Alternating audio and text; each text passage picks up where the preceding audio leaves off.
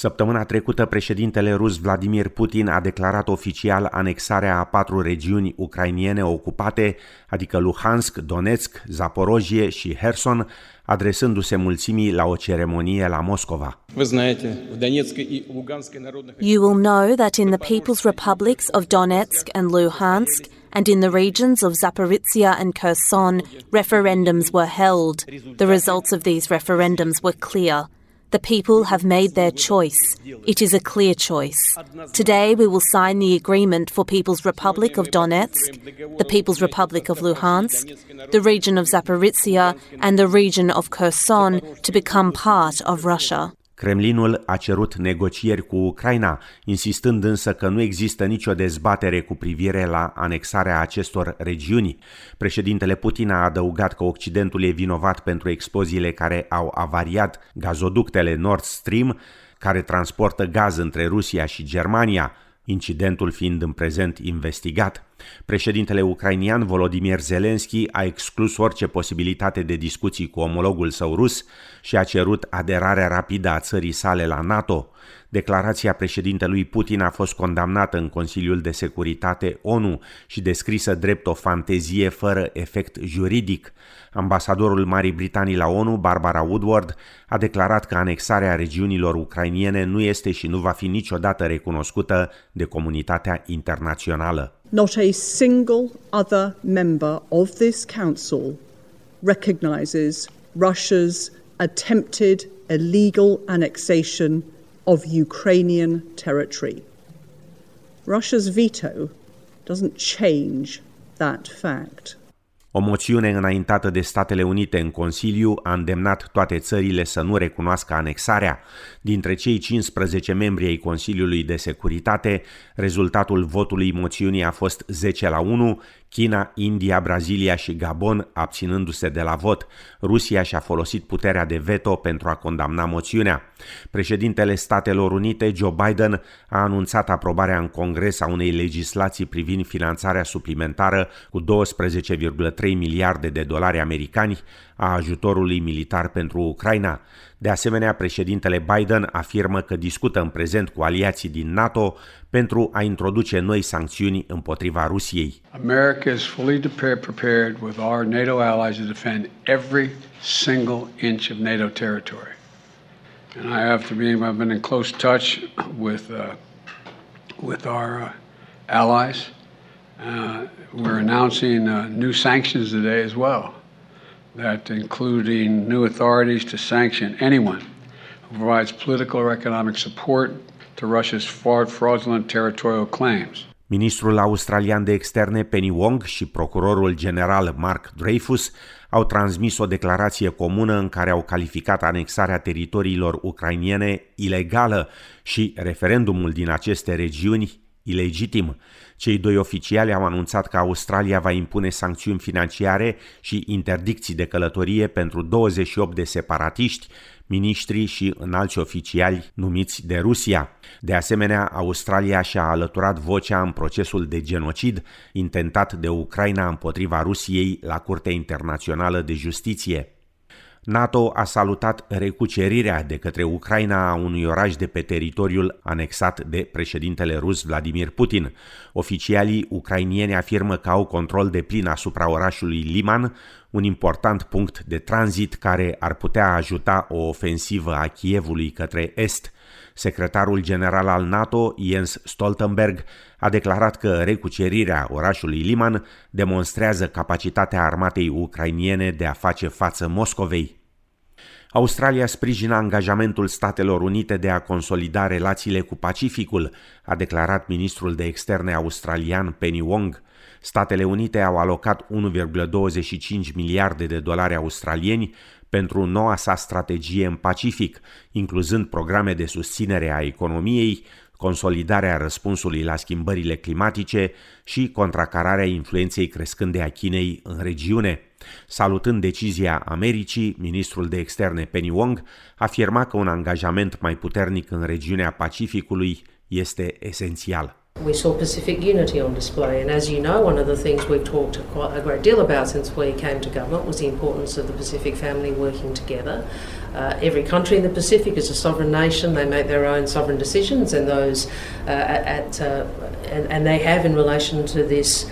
Uh, declaration with the United States, uh, but we welcome Pacific unity uh, and the fact that the United States work through the regional architecture, which is the Pacific Island Forum. În Australia, Cabinetul Național a fost de acord să anuleze regulile de izolare COVID începând de la jumătatea acestei luni. În prezent, cazurile pozitive de coronavirus trebuie să se izoleze pentru o perioadă obligatorie de 5 zile, în scădere față de cele 7 zile inițiale introduse la apogeul pandemiei. Izolarea obligatorie la domiciliu se va încheia pe 14 octombrie și doar angajații din spitale și din unitățile de îngrijire a vârstnicilor vor trebui în continuare să o respecte în cazul în care testează pozitiv la COVID. Plățile de concediu pentru pandemie se vor încheia și ele la acea dată, dar vor rămâne totuși pentru lucrătorii din spitale și din unitățile pentru îngrijirea vârstnicilor. Ofițerul medical șef Paul Kelly afirmă că sfatul său către guvern a luat în considerare că există rate foarte scăzute de transmitere comunitară și o rată înaltă de vaccinare în Australia. It does not in any way suggest that the pandemic is finished. We will almost certainly see uh, future peaks of the virus into the future, as we have seen uh, earlier in this year.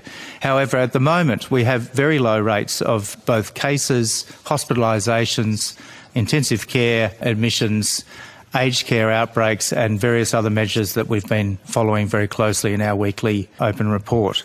La rândul său, primul ministru Anthony Albanese afirmă că deciziile trebuie luate pe baza sfaturilor și a circumstanțelor în continuă schimbare. There's not a role for government in running every bit of people's lives forever. And that is my firm position. You know, this isn't an ideological thing, this is a practical outcome that was agreed across the board. Pe de altă parte, medicii avertizează că decizia guvernului riscă să pună o și mai mare presiune asupra sistemului de sănătate din Australia. În România, Sorin Câmpeanu și-a anunțat demisia din funcția de ministru al educației, după al doilea scandal privind o acuzație de plagiat. Amănunte în relatarea lui Mihai Rădulescu, Diana Dumitrașcu și Ramona Avramescu de la TVR. Sorin Câmpeanu demisionează de la Ministerul Educației. Anunțul a fost făcut pe Facebook. Am decis din proprie inițiativă să demisionez din funcția de ministru al educației, a scris Câmpeanu. În mesajul postat enumără ce a făcut în acest mandat de ministru, inclusiv noile legi ale educației pe care precizează că le va susține în continuare în calitate de profesor, rector și senator. Dar nu scrie nimic despre acuzațiile de plagiat din ultimele zile, în urma cărora i s-a cerut demisia. Suntem acum în direct cu Diana Dumitrașcu, colega noastră. Care ar putea fi explicația?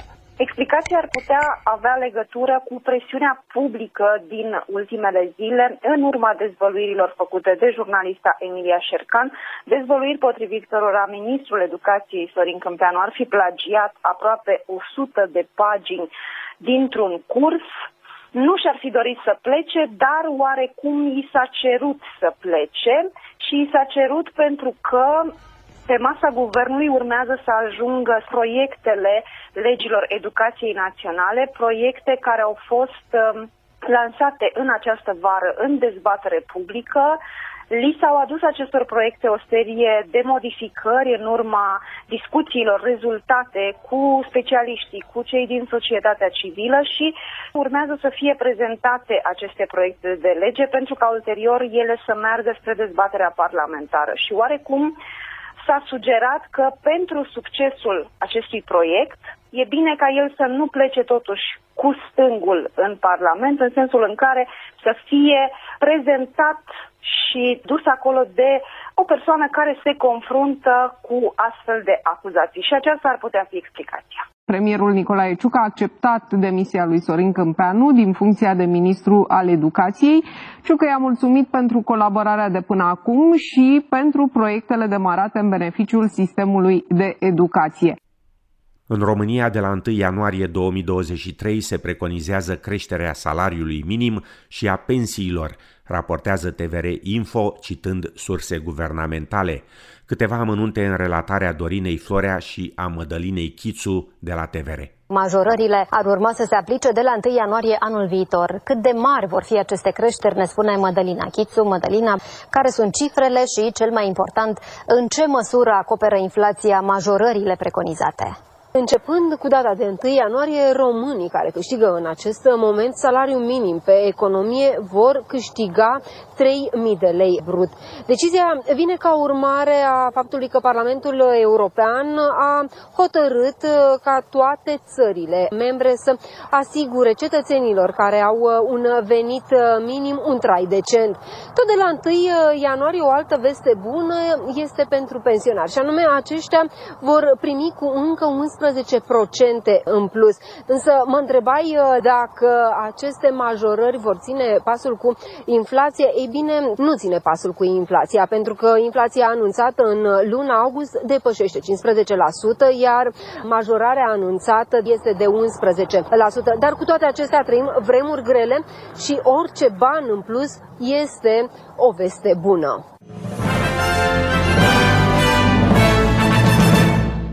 Cel puțin 125 de persoane și-au pierdut viața la finalul unui meci de fotbal în Indonezia. Incidentul a fost declanșat când poliția a folosit gaze lacrimogene pentru a dispersa suporterii ce invadaseră terenul la finalul meciului dintre Arema FC și Persebaya Surabaya din Malang, în Java de Est, meci câștigat de echipa oaspete. Alte 180 de persoane au fost rănite în timpul incidentului.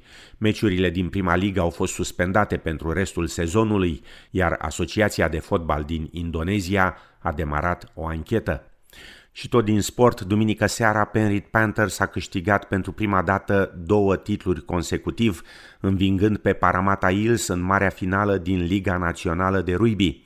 Scorul final al meciului a fost de 28 la 12 în favoarea echipei din Penrith. Încheiem cu o veste tristă din lumea teatrului, televiziunii și filmului românesc. Actorul Alexandru Arșinel a încetat din viață joia trecută la vârsta de 83 de ani. Era vesel, dăruit pentru teatru, un om de acțiune, a declarat actorul Vasile Muraru.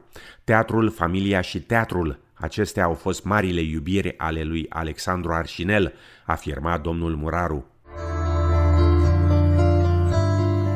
Asta mi-a fost destinul, să fiu uh, la dispoziția oamenilor, uh, la tot ceea ce vor ei să gândească despre mine, chit că îmi convine sau nu îmi convine. Sunt arșine cu bunele și cu relele mele. Mai mult de atâta nu mai pot să dau, nu mai am timp. Alexandru Arșinel a fost înmormântat cu onoruri militare duminică la cimitirul Belu din capitală. În Melbourne, miercuri, joi și vineri ploi răzlețe și 16-22 de grade Celsius. În Sydney, miercuri, joi și vineri ploi răzlețe și 21-23 de grade Celsius.